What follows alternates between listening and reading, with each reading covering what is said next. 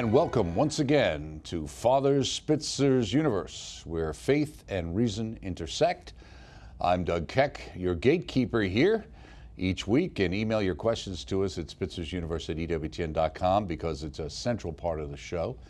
And also, for background, check out Father Spitzer's websites at themagiscenter.com and purposefuluniverse.com and spitzercenter.org.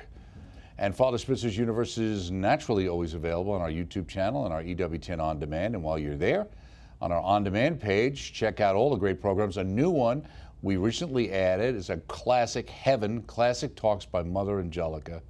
In these very popular programs, Mother will help you understand what we need to do to get to heaven and what we can expect when we reach out to our eternal reward. And you can see it all on demand, anytime, 24 7, absolutely free. And our topic today is the moral wisdom of the Catholic Church is from Father's book, and that's available through our EWTN religious catalog. The book of the month for June continues to be Father Benedict Answers Your Question by the late great Father Benedict Groeschel. Always an exciting read. He always has great answers and a great take on everything. Speaking of great takes, we have our own Father Spitzer, who we join out on the West Coast and asked him to kick us off with a prayer, if you would. Absolutely. In the name of the Father, and of the Son, and of the Holy Spirit. Amen. Heavenly Father, we give you thanks for your many blessings to us, the blessing especially of this ministry and our ability to serve in it. We ask you to send your Holy Spirit down upon us today, Doug, myself, our whole audience, so that everything we do and say will be brought to fruition in your will, for the good of your people, your church, and your kingdom. We ask all of these things through Jesus our Lord. Amen. Amen. And Mary, seat of wisdom, pray for us. In the name of the Father, and of the Son, and of the Holy Spirit. Amen. Very good. Hope you've had a good week, Father. Everything okay? I, yes, absolutely. It's going very, very well. Good, good. Uh, here's a story I wanted to ask you about. I don't know if you've heard it. Uh, it was reported through our, our, Catholic, our own Catholic news agency by Tyler Arnold. Cambridge University researchers developed the world's first synthetic human embryo models using stem cells but without using an egg or a sperm, which has sparked ethical concerns and questions about whether scientists are on the verge of creating human life without fertilization. It goes on to clarify that the models, however, do not contain every component of an embryo, which would likely be necessary for it to become a fully developed human being. And uh, uh, uh, Melissa Moschella, a philosophy professor at Catholic U in Washington, uh, commented on it and says it seems like they have created a model of certain parts of an embryo, but it does not seem they have a fully organizational potential of a real human embryo, and in which case they call it a model. I wonder if you had heard about that or had any thoughts. I, I haven't heard about it yet, mm-hmm. but um, uh, you know, uh, as they say, if God wants to give something like that a soul, he could mm-hmm. um, certainly do it. Uh, would he? I don't know, but it doesn't seem uh, plausible or likely. Uh, at least if, if uh, I were in his position, that would not be something I would um, uh, want to ensoul. But then mm-hmm. Uh, um, he's God and I'm not. Mm-hmm. So that's way above my pay grade. But the w- one thing I would say is I do have a real concern for this because, um, needless to say, when you start making fetal parts, even if they're uh, contiguous and they're uh, connected with each other, uh, they can definitely become a station from which to extract organs uh, that might be required in the future uh, from someone who is in need of uh, heart tissue, mm-hmm. lung tissue, brain tissue, etc. And of course, the, um, the fetal um, uh, tissue, uh, much of it is um, pluripotent, um, not as pluripotent, of course, as, uh, as um, you know, um, uh, a zygote, mm-hmm. but it does have many remarkable capabilities um, and to, uh, to really help with some, uh, some uh, genetic uh, disorders or with some mm-hmm. of the uh, diseases associated with old age. So the, uh, the difficulty, of course, is is this ethical? No, it's mm-hmm. terribly unethical. You, you can't be creating, you know, semblances of human beings mm-hmm. merely to harvest them uh, for tissue and for organs. I mean, uh, this is, you know, where, where do people want to, to have a, a line drawn for them uh, about what is decent and what is not decent? Uh, but clearly, you're trying to create um, this contiguous human uh, tissue for uh, obvious reasons, and that is to harvest it. Uh, if such a being could feel pain, so it has enough cerebral, uh, or actually, you, you really wouldn't need, um, you know, um, you know, uh, parietal it would and, and lower brain function sufficient to feel pain, uh, then it should be categorically rejected uh, from both a secular and a religious point of view. So uh, anyway, um, I strongly suspect that if you're harvesting that tissue, um, there will be a desire uh, to give um, some brain cells to that uh, tissue uh, in order to use that for uh, perhaps Alzheimer's or other kinds of problems uh, in the future. But there might be ways through adult stem Mm-hmm. cell to deal with those kinds of things, right? Isn't that? Oh, absolutely. I mean, it's superfluous. There's no need to do this. Right, right. That's that's the whole thing. In fact, you know, people, most of the genetic researchers who are in this think that adult stem cells are the gold standard. Mm-hmm. Why? Because you're not going to get a rejection of your own stem cells. So if they take some cells, let's say some fat cells from uh, the base of your arm, and they convert, they can regress it back uh, to you know um, uh, a, a quasi pluripotent state, and then use that to create. Let's say you needed some heart tissue or whatever it was, and you know in my case it could be some retinal tissue or something of that nature. Um, yeah, you can do that, and you're not going to have any problem with rejection. They're your stem cells uh, that have been uh, regressed.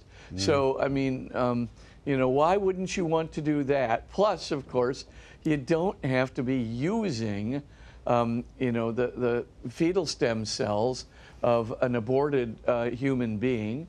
You don't have to create human beings in a laboratory to use them as the, the harvesting stations uh, for those kinds of tissues. Why do we even want to get into this when the gold standard is adult stem cells? Right. It's completely, you know, ego driven. It's pride driven. It's, you know, look at what we can do now driven. And uh, I, I think it has to be, uh, honestly, you know, some medical concern has to be expressed here. Uh, uh, certainly, the harvesting of organs from such beings have to be prohibited, and you just can't be killing, uh, you know, even created um, human embodiment uh, without a soul. You just can't be uh, killing it uh, to, to harvest tissue from it. Just use adult stem cells. That's the gold standard anyway. Right. Okay. Here's a, a reasonably positive story. Uh, after overturning a Roe v. Wade, as we say, many companies began paying travel costs for employees in pro-life states to abort their babies in states where it remained legal. We even talked about the numbers uh, from last week. Uh, But this particular company called Public Square is turning the tide, giving employees $5,000 bonuses when they grow their families, according to the CEO, Michael Seifert who said they can use the bonus as they please. Just an awesome thank you for being a great team member and to empower their family to continue to grow. Went to say we think that ultimately a company is only strong as the families that built it, and then for us, we're a pro-family company. We're unashamed about that, and we're actually the largest marketplace in the country of pro-family businesses, something called Public Square. So just a shout out to that. You know. Uh, Public Square, yeah, I'm, I'm putting that on my list of. Uh, I'll be. Uh, I'll have the full report on it uh, next week. I think There this is wonderful. Okay, uh. Yeah, shout out to them for sure. Absolutely. Uh, also, uh, there's a new movie coming out uh, that has to do with trafficking, uh, child trafficking, right? Called Sound of Freedom. Yep. Uh, that uh, Jim Caviezel of, of the Passion fame and uh, Eduardo Verástegui uh, uh, are both Yeah. involved in, and uh, you know a lot of people are, are being encouraged to go see this. And uh, Caviezel says it's the best thing I've done since the Passion of, of the Christ. And this is uh, an interview that was done by our friends over at uh, Church Pop. it's going to lift your heart up and you get Yeah. so hot and so sweaty like the sweat and blood that Jesus sweat in the Garden of Gethsemane that you're going to want to do something, that you're not going to be afraid any longer. He said, Our love for God's children has got to be greater than our fear of evil, just as our love for Jesus has got to be greater than our fear of the cross. And he goes on to say that you Yeah. cannot do this to our children enough. You can't kill the babies at the first, second, third trimester. Enough killing babies in partial birth abortions. And now, here in the state of California, they're going to kill babies up to 27 days. Now, how does that save the life of the mother? Shame on us, shame on us that we're not willing to do anything. And Verástegui said, concludes saying he believes the film is an answer from God to all children begging God for freedom. So, have you heard much about the film? Wow, this sounds. I haven't heard about the film. I uh, I know the two actors very Mm-hmm. Right, well, and they're right. fantastic, and they're always in great productions. Right. But um, I I'm just uh, amazed uh, at it, and I I'll be reading all about that too. I I'm uh, very anxious to go uh, to see the result. But of course, I know it will be good just because they're very good actors and Right. they act in um, in, in you know with screenplays and with scripts that are very Right. very good. So uh, I would recommend it for anyone. Yeah. Is there a title to the film right now? Yeah, it's called, uh, I think I just said it there before. I don't want to missay it. Sound of Freedom. I know I have my tickets.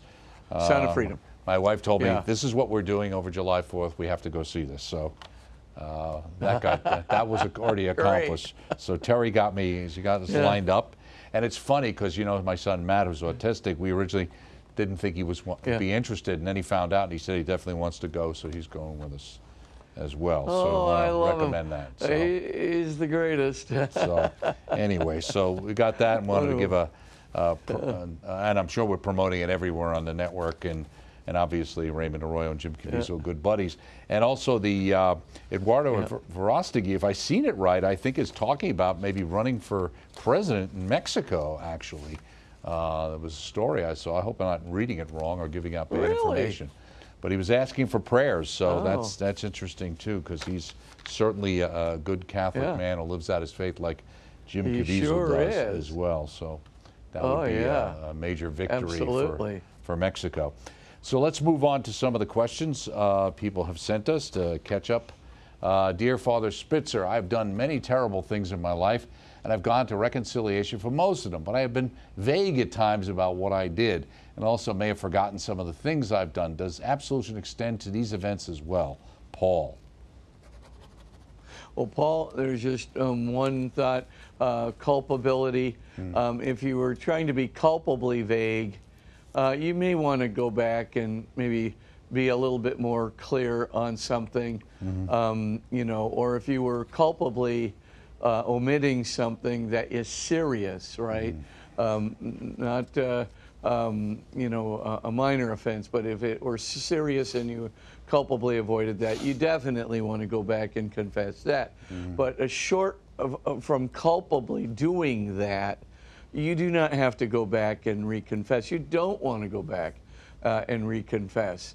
Um, you, you basically the absolution covers all those uh, sins um, uh, that you have confessed, and even those which you know were um, you know vague uh, in the sense of not you know. Uh, you know, the, the, that you were not perfectly clear. You're never going to be perfectly clear uh, about everything.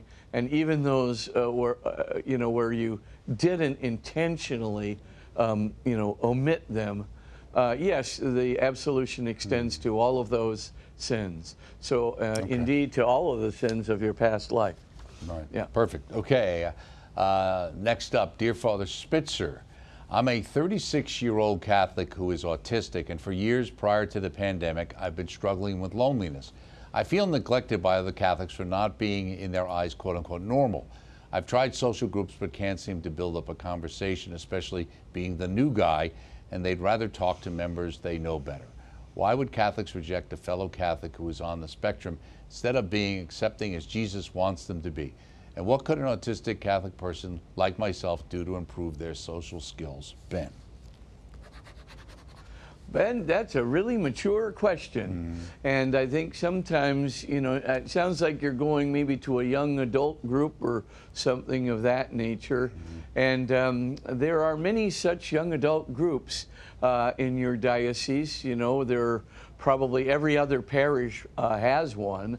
And so if you belong to a group where people are really uh, excluding you um, and uh, won't talk to you or something of that nature, that's a very cliquish group. I have known many, many groups who have um, um, been very accepting of people that had autistic difficulties and things of that nature.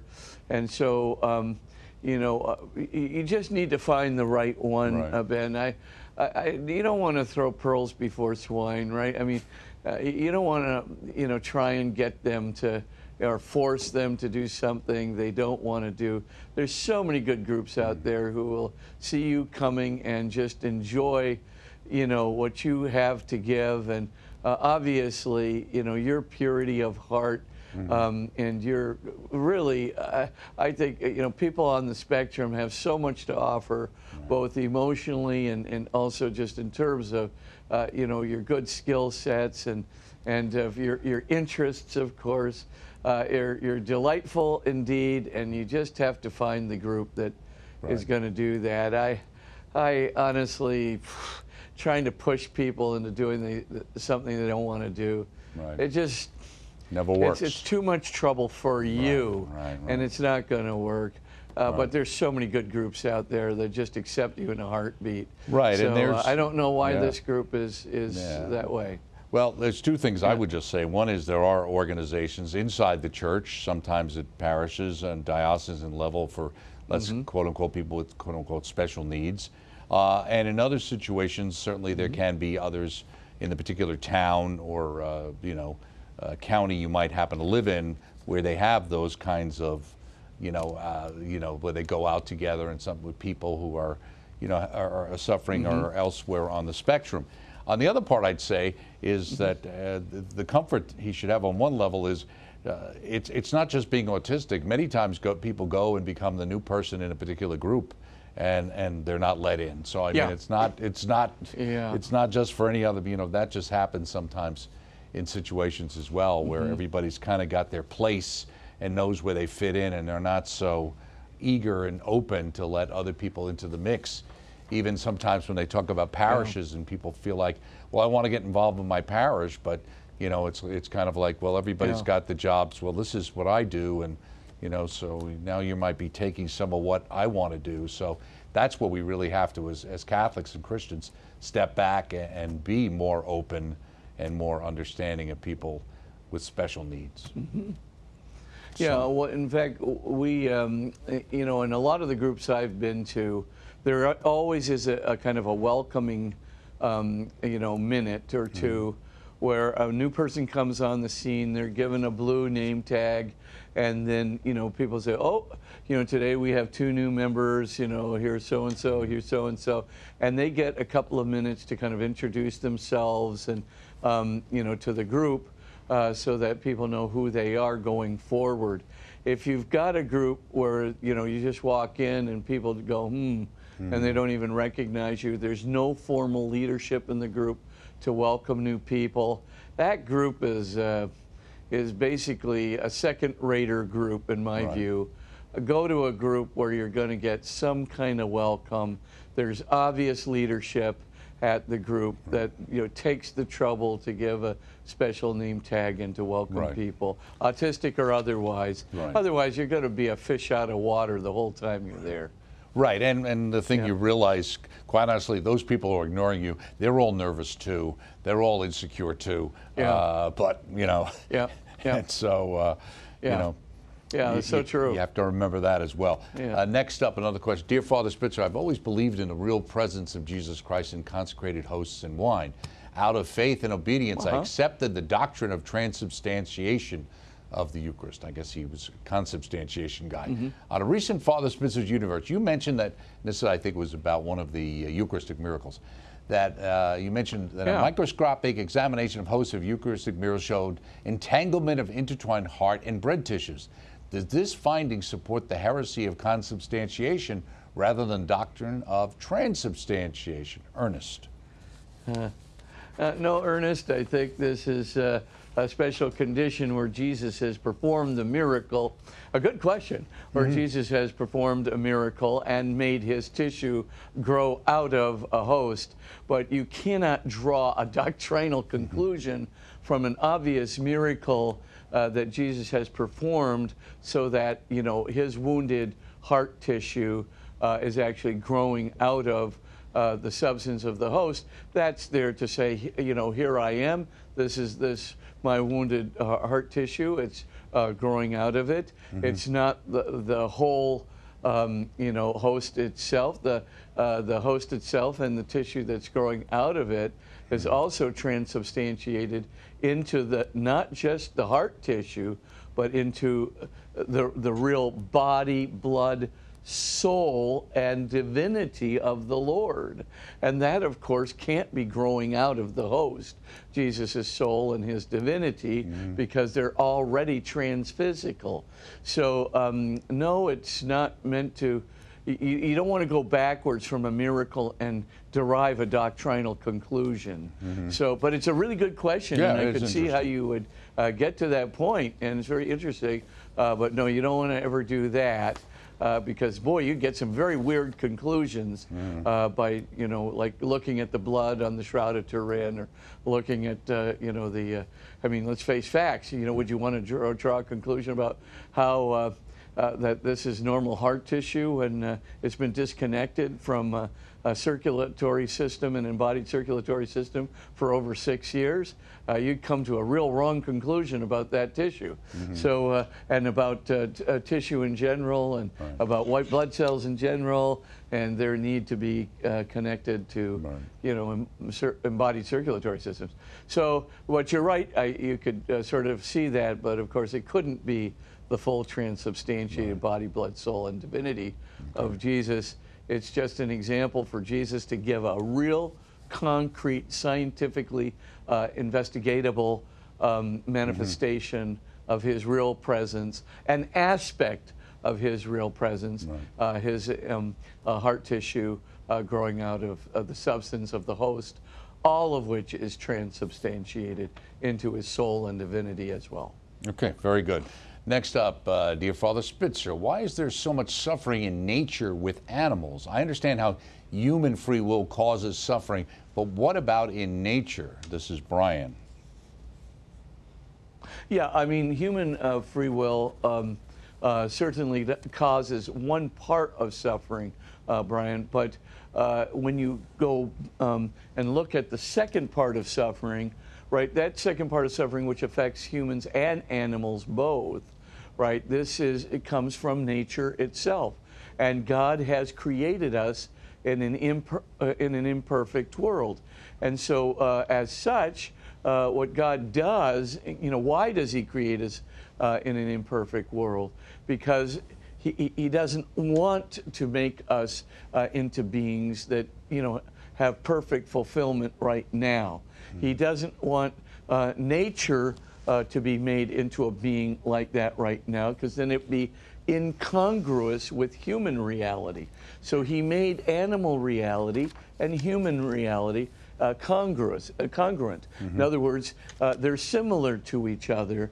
A- and so now when we reflect on our pain, we go, well, why would God have created us in an imperfect world? Don't ask the question about why animals. Animals are that way to be congruent to humans. Mm-hmm. Why are humans made in an imperfect world? And the answer is fourfold. Number one, uh, the development of virtue. We want to uh, you know, move beyond ourselves. We want to sh- struggle is good for us to get out of our not only egocentricity, but out of our sensual nature. Imagine for just a moment mm-hmm. that God would have created you in a perfect world where every single uh, wish you had for satisfaction is completely satisfied. You never had to struggle for anything. Mm-hmm. You were completely self Ha! would that really? And by the way, you'd be given every talent needed so that you could be the most intellectual, the most uh, musically creative, the most anything creative. God would make sure you couldn't possibly suffer on any level. Would you really be happy without the struggle? Would you really be happy without having to overcome yourself? Would you really be happy if you never had to exert any creativity to move beyond uh, your particular condition? Would you really be happy if you never needed to help anybody else because nobody else needed your help and nobody needed to help you because you wouldn't need anybody's help? Would you really be happy uh, in, a, in a condition where there's no necessity for your love, for your faith, for your courage, for your self sacrifice? Would you really be happy if you never had your mettle tested? Mm. Right? Would you really be happy if you never knew for a single moment that you could rise beyond deprivation, you could rise beyond fear, that you could perform a sacrificial act, even when the cost was going to be great for your family, for your friends, for your country? Would you really be happy if there was no need for you to exemplify courage,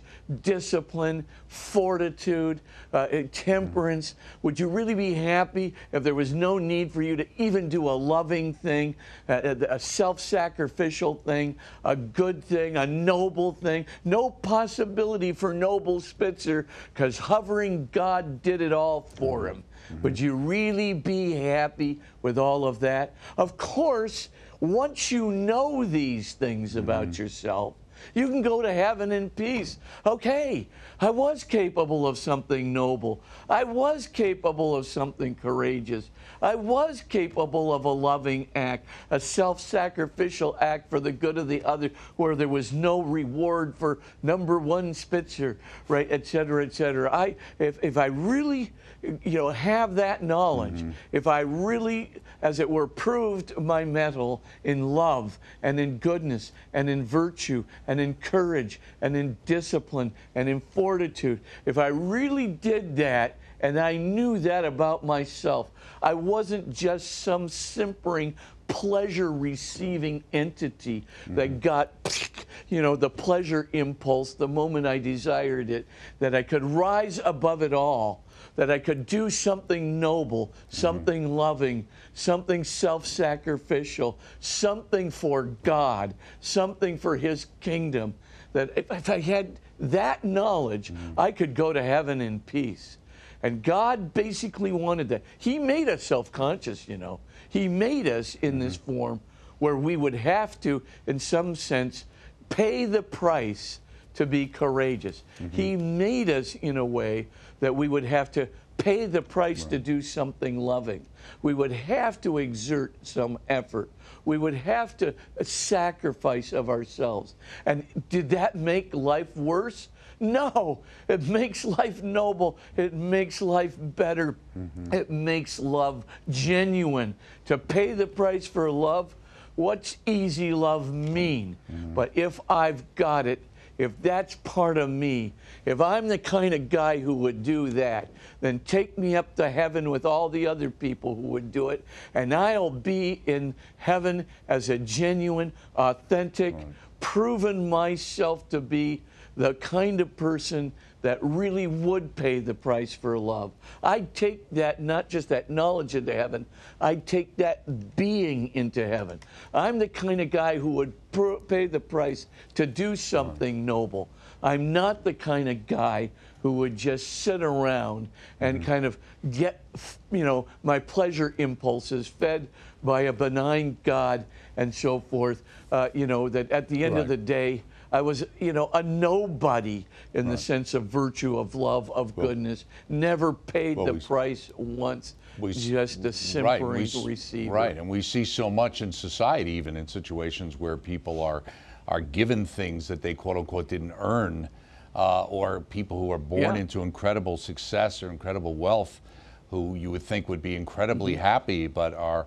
Are, are not right because they don't they, Exactly. they didn't work for it they didn't come from them that's it's it's from someone else, and and and they're searching for their Yeah. own self worth, right?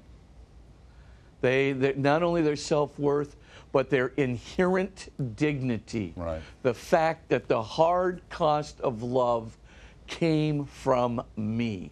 That's real love. right. That the hard cost of nobility came from me. That's real nobility. That the hard cost of self sacrifice came from me. That's real self sacrifice. The hard cost of courage came from me. Right. That's real courage. That's not faux courage, faux love, faux nobility, faux self sacrifice. That's basically real stuff. And that, that's me. Tested mettle me. And that, you say, oh, that's just an egotistical urge. No, it isn't. It's the primary urge for Well, I've- I've authenticity. got the and cou- the courage- authenticity rises above Right, and I've- egocentricity. I've got the courage to let you know we got a real break, and we got to take that break. And so hold that thought. We'll be back with much more in Father Very Spitzer good. right after this. Stay with us.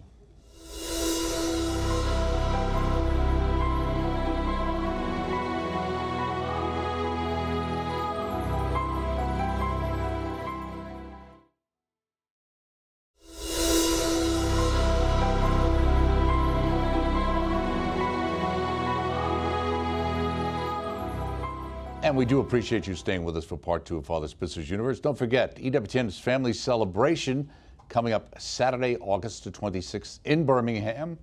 And our special live show will be with the one and only Father Mitch and Johnnette Williams, and some other EWTN favorites will be there. Family friendly activities for children at the EWTN Kids booth, information, people from news, people from all our programs go to EWTN.com forward slash celebration. And Father and I were talking about To Tell the Truth, the old TV show, during the break. And of course, one thing is Father Spitzer always tells the truth. So uh, we wanted to move ahead for uh, another question for you. Uh, we've got uh, dear, dear Father Spitzer, a couple getting married administer the sacrament of marriage to themselves. The priest is there as a witness. The Catechism says anyone, even an atheist, can baptize as long as they do what the church intends. In danger of death, can a person baptize themselves if there's no one else around to baptize them? Shelley. Un- Shelley, unfortunately, no. But you could uh, tell somebody before you got in danger of death that you'd wanted to be baptized and how to do it. But, um, you know, no, uh, you can't baptize yourself, alas. But um, uh, good thought. Uh, but the church kind of has eliminated that possibility, believing that, you know, people normally have the possibility of um, if they're interested in it themselves of either uh, um, you know having a, a priest do the baptism or at least if they think they're getting sick or something to have when they're around somebody to have somebody baptize them uh, in danger of death. So um, you know the idea of really being alone in danger of death and then suddenly getting a an urge for baptism probably is a rather Mm-hmm. rare occurrence. But anyway, the the church says no. Uh, baptism actually has to occur So uh, through a minister, even if it. So sometimes we hear the concept of a, a baptism of intention. Well, that is very different. I mean, you wouldn't instead of baptizing yourself, Right. Uh, you could say, uh, you know, I do have baptism by desire or intention. Right, right. Right, and so the, this, of course, goes all the way back to the uh, the fourth century, the 300s, in the Christian Church, where um, you know it was actively, uh, uh, you know, let, let's suppose a person um, was in a catechism class, or uh, you know, but just didn't have the actual formal baptism yet, or somebody really desired to be baptized, but for some reason, maybe their relatives are pressuring them, something was happening, and they, they couldn't, you know, make that move or have it done secretly uh, in some way. Um, you know, they could actually, um, uh, by their very intention, you know, just Okay. praying to God, you know, uh, that I do want to be baptized. It is my desire and intention uh, to be baptized. Uh, that that uh, absolutely could Okay. uh, be the case. Uh, the second is uh, also baptism by blood, right? The whole idea of the martyrs. Like a martyr, Uh, you know, um, even if they had not been baptized in a ceremony that shedding your blood for Christ automatically Right. uh, you're baptized. Okay, one last question before we get to your book. Dear Father Spitzer, thank you so much for your information about artificial intelligence. Back in the 1970s, did embryologists recognize that the embryo was a human life from the moment of conception? If so, why did they stay silent about during the Roe v. Wade decision? This is Mary. Oh, well, Mary, here's the deal. There was some moments of ambiguity there, um, where, uh, like, you don't. Today, you have definitive proof, right?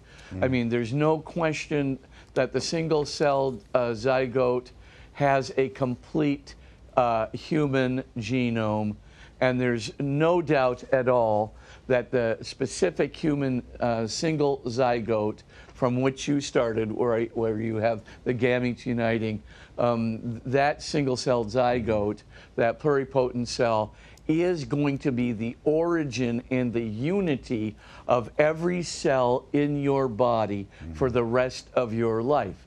Everyone knows this. And because of that, today, professional biologists and embryological textbooks say that a new, unique human life begins at fertilization slash conception. So um, that's a, a very typical thing. Uh, if you, um, there's an international um, a survey of biologists, it should be uh, professional biologists, um, and I think this was like uh, 9,800 biologists uh, worldwide or something of that nature. 96% of them said that um, the new, unique, uh, complete human life uh, begins um, at the single celled zygote stage. Um, and um, I think in the United States only, um, it was a, uh, um, uh, you know, a, a, a, well, a smaller number of uh, biologists were interviewed, but it was only 68% agreed that it was fertilization conception. But in both cases, it's a super majority for sure, and almost, uh, you know, uh, skip the majority, it's almost unanimity among international biologists. And of course, the reason that they're saying it is if you've got the zygote is the unity and the origin of every cell in your body for the rest of your life, and the genome is um, a complete uh, genome uh, to give rise to a, uh, um, you know, a, a, human being, a new unique human being uh, going forward. Uh, if that's the case, then you are substantially whole.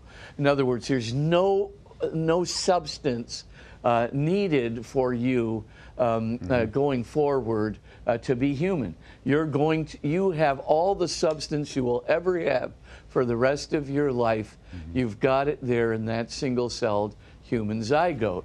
Yes, there's going to be a lot of cellular divisions that take place. Yes, there's going to be a lot of development of those uh, cells that are dividing up from the zygote according to the prescriptions of the uh, uh, DNA, uh, the, the, the uh, genome uh, that you have. But, um, you know, all that development, that's merely accidental. You are a substantially whole human being. Not a single thing is going to be added to you. You're just going to develop and develop and develop what you already have until you become a, a, a post-born human being, and then you're going to develop and develop and develop some more until you're a five-year-old, and until you get to whatever it is, uh, you know, the the tipping point, I guess, is 18 or so, uh, when all of a sudden, you know, your your aging process, uh, you, instead of your growing process, you'll you'll tip into the aging process somewhere. Maybe a little older than that. Maybe it's 20 or something. But the main thing of, of import is you're substantially whole. So, I mean, there's just no excuse. Now, back in Roe v. Wade days, uh, I think there was a, a reasonable certainty of a complete human uh, uh, genome and a pure pl- pluripotent cell, which would be the origin and unity of all the cells in your body for the rest of your life. However, uh, because there were some ambiguities in there, the Supreme Court chose to do exactly what they did in the Dred Scott decision. They decided to wrest um, some substance from ambiguity. So they said, well, because it's ambiguous, well, uh, I think we can say that it's not human life until we have evidence otherwise. Remember that from Dred Scott? Finding no evidence in the Constitution of the United States that these uh, um, uh, black uh, people who have been brought from Africa are actually human beings and therefore persons under the law. We just choose to believe right now, in view of the ambiguity, that they are not. Mm-hmm. And they were never intended to have any rights as human beings, and therefore they should be subservient to the superior race. That's the unanimity of the Supreme Court of the United States just saying that's a very interesting thing. Now, when you really look at it, our whole judicial system, right, if we put justice before the positive law, positive law means laws that are like uh, given by a legislature or a judiciary and their interpretive function. Okay, so if you say justice is a higher standard than the positive law, and that therefore the positive law must con- conform to the standard of justice itself, uh, equity itself, fairness itself, etc. If you say, right, with St. Augustine, that an unjust law is no law at all, then you have to give the benefit of the doubt Right. to the existence of the rights if you're in ambiguity. So, when in doubt, mm-hmm. you have to assume that there is life there until you have evidence to the contrary. What the, in Dred Scott versus uh, Sandford, uh, Dred Scott versus Sandford and uh, Roe v. Wade, what happened is the Supreme Court did the opposite. So basically, what they went ahead and did is said, well, in this ambiguity, we're not sure, so go ahead and kill them Right. uh, until we get some evidence that you should stop killing them. And in the Dred Scott decision, go ahead and enslave them. We got some ambiguity until we're absolutely certain that they really are, uh, you know, human beings and therefore uh, have inalienable rights under the law. By the way, in both cases, it's very interesting to see that the Supreme Court forgot about inalienable rights. Mm-hmm. They reduced the total rights of the human being to civil rights, which are extrinsic rights that are given to you by the Constitution Right. or by the civil authority or by a plebiscite. Well, those are re- good rights. You should have the right to, to um, a free press and the right to free speech. That's, those are fine. And we, of course, we love all of our rights in the Bill of Rights uh, that we have. But one thing you might notice are absent in our Bill of Rights uh, in the Constitution, and that's the right to life and liberty and the pursuit of happiness. Now, the reason that the founding fathers did not put them in the Constitution is because a constitutional right, being an extrinsic right, can always be taken away by the civil authority that gave the right. So, in other words, at some time when you have martial law or something of that nature, could somebody say, I'm going to draft you, Spitzer, into the army and, and do this against your freedom, you know, and do this against your uh, right, you know, to, to have your own domicile and, and so forth and so on? And the answer is yes, that could happen. You could be a conscientious objector, right? But they can't take away your liberty right. If you exercise the liberty right, they can put you into prison or they can make you, uh, you know, pay some penalty uh, for what you have done, but they can't take away the right. Now, here's the interesting thing. What you find in the Constitution is the, the, the founding fathers didn't want any civil authority to be taking away an inalienable right. Mm-hmm. So they leave it out of the Bill of Rights. And where did they leave it? They left it in the Declaration of Independence. Notice how Jefferson phrases this in the Declaration of Independence. We find these truths to be underlined self Self-evident. evident we find so in other words within ourselves we know for sure. We don't need any civil authority to tell us or to legislate this right into existence. We find them to be self-evident. And who's going to be the one who gives the right? The creator that all um, uh, well, they use the word men, but of course, n- today we interpret it all people, right, are endowed by their Creator with the inalienable, the unseparable, the not takeable, awayable kinds of rights, right? With the inalienable rights of life and liberty and the pursuit of happiness. So, in other words, what uh, you know, the the Federalists and the, the the founding fathers, they were very smart. And they knew, you know, hey, Jefferson said it already. We predicated our whole revolution on this already. Uh, we, we used our inalienable rights, which of course the British are denying that we have. We're saying we've got them in ourselves. We don't need the British civil authority to define this into existence. So we're revolting, and we have the right to revolt against what? Your British injustice. Now, of course, I, I, I love the British. Don't get me wrong, we- we- but I mean, uh, we, we this is, uh, we're going our, back our- a couple our- hundred our years. viewers Okay. in Europe Yeah. uh, uh, at this point No, in time, don't. Father. But, uh, But, uh, and I, I thought it all. I, I thought the problem was they all just made it up out of the emanations from the penumbra.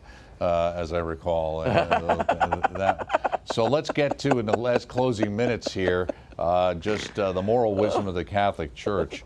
I think you're familiar with this book. Yeah. And we talk about how, so how do we overcome the culture's resistance to the church's teaching in the minds of our friends, children, students, and ourselves? You say many of us have friends who will find these teachings quite difficult or significant burden. We ourselves may also find some teachings burdensome or seemingly impossible to live with or to, to live out. So in your life, uh, what was the most burdensome thing that you found in your spiritual life as a Catholic? Well, um, actually, I didn't find so much the uh, uh, the moral teachings um, in my life to be uh, a problem. I, I mean, I found them uh, difficult sometimes uh, to live up to, and of course, you know, tr- you know, the virtues themselves. Oh my gosh, you know, the way Jesus describes the Beatitudes. Let's face facts. I'm far short of the mark, and so I mean, they are difficult. They are very challenging, but I did not um, write them off. I didn't say uh, we have to rescript everything, um, or I, I never said Christian uh, morality is unfair. Uh, you know, or I never said that God was unfair. I never did the Job thing. You know, um, uh, you know before the uh, the uh, Elihu, uh, you know, uh, uh, uh, parts of the of the Job, uh, um, you know, uh, story. So the main thing, though, is if you really look at that, uh, some people just they get get it in themselves that this is unfair. Everybody should have this, and everybody should have that. But remember, you're talking to God. I mean, if you really believe that Jesus Christ is the perfect revelation, He is the Son of God. He therefore is the perfect revelation of God Himself as Emmanuel, God with us. If we really believed that, or we really believed that the prophets really did have, uh, you know, the, the, the, the, the will of God and as well as the, uh, uh, the intelligibility of God in mind when they were declaring these things, when Moses is giving us the covenant on Sinai, etc. If we really believe this, uh, and we really believe that God has to reveal himself to us, otherwise we won't know, you know, 75% of the questions that are significant uh, in our lives, then we should, first of all, put everything on hold about our judgment. The snap judgment of that's not fair. You got to withhold it for just a second.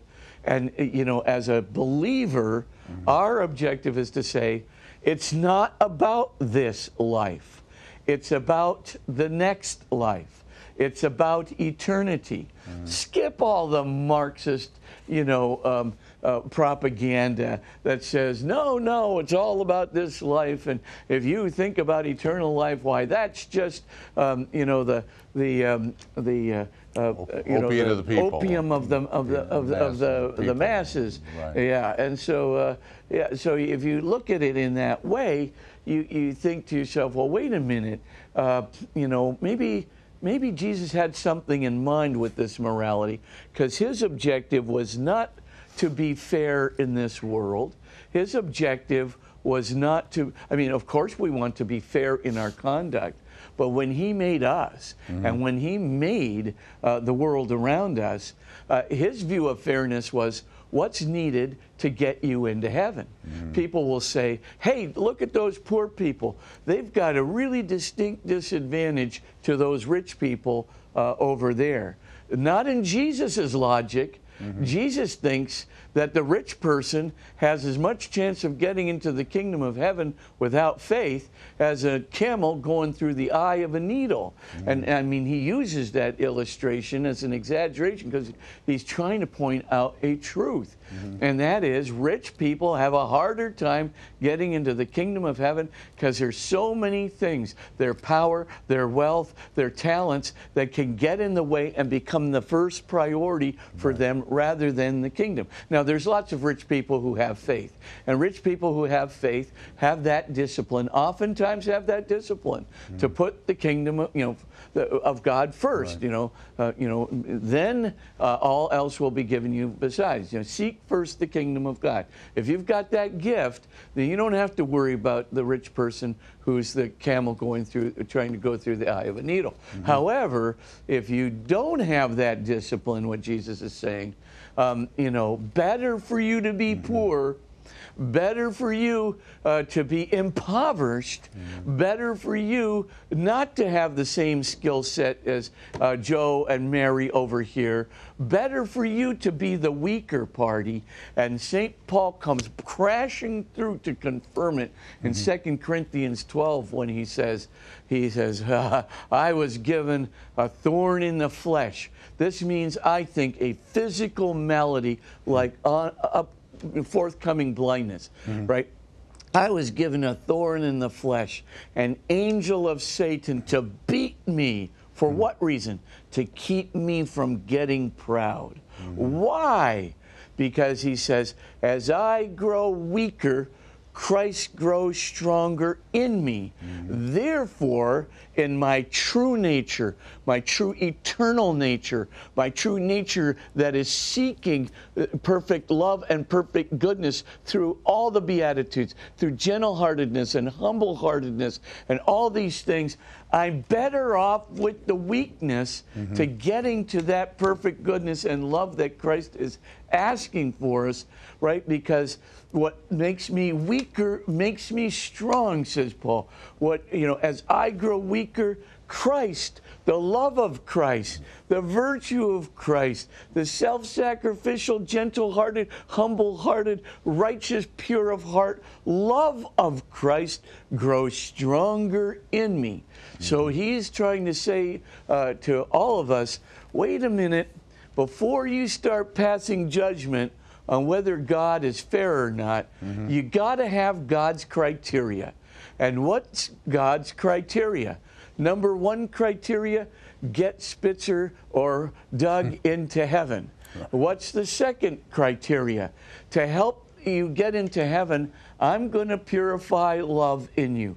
I'm going to help you to be humble hearted and gentle hearted and authentic and, and uh, pure of heart and compassionate and forgiving. I'm going to help you to do this. And how am I going to help you to do this? With things that seem really unfair, things that seem inequitable.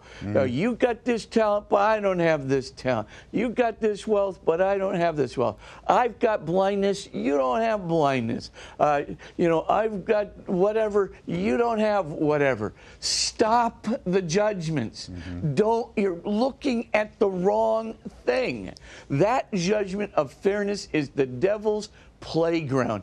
You can't judge God's will any more than Job.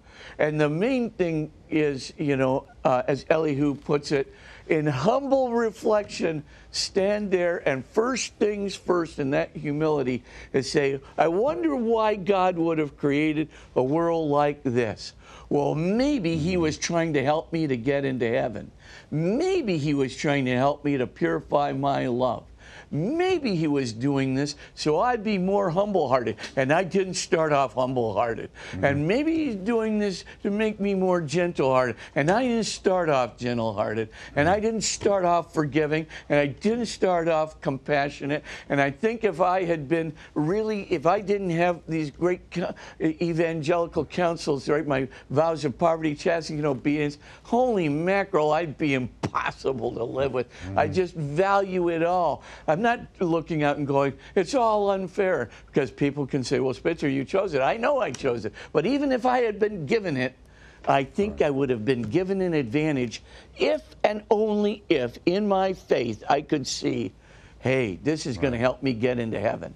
If and only if I could say with St. Paul, I've been given a thorn in the flesh, an angel of Satan mm-hmm. to beat me, but I'm happy for it because as I grow weaker, Christ grows stronger in me, and His love's going to grow stronger in me, and, and in my weakness is my strength, and I'm going to heaven, and I'm going to get purified along the way to my true nature of love and my true nature of goodness, so that all the creativity and intellect and so forth that I have will all be purified along with the love and with the goodness uh, according to Christ's own standards in the Beatitudes. And if that all happens to me, hey, happy man am I. Absolutely. And I will lead other people to happiness, and happy will I be in eternity with God's servant and with uh, my beloved Mary and go. so forth. So the main thing is Perfect way to end the program, Father. And if you'll just uh, give us is very your good. blessing on the way out the door, that'd be great. I will do so.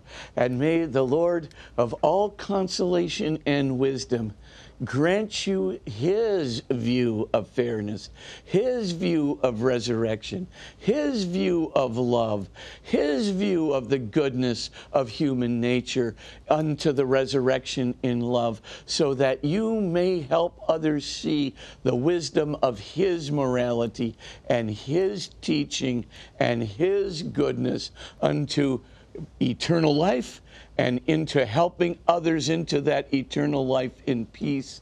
In the name of the Father, and of the Son, and of the Holy Spirit. Amen. Amen. Thank you so much, Father. We shall see you next week. Don't forget all of Father Spitzer's books and DVDs available through our catalog, of course. And next week we'll continue on with our topic of the moral wisdom of the Catholic Church from Father's wonderful book.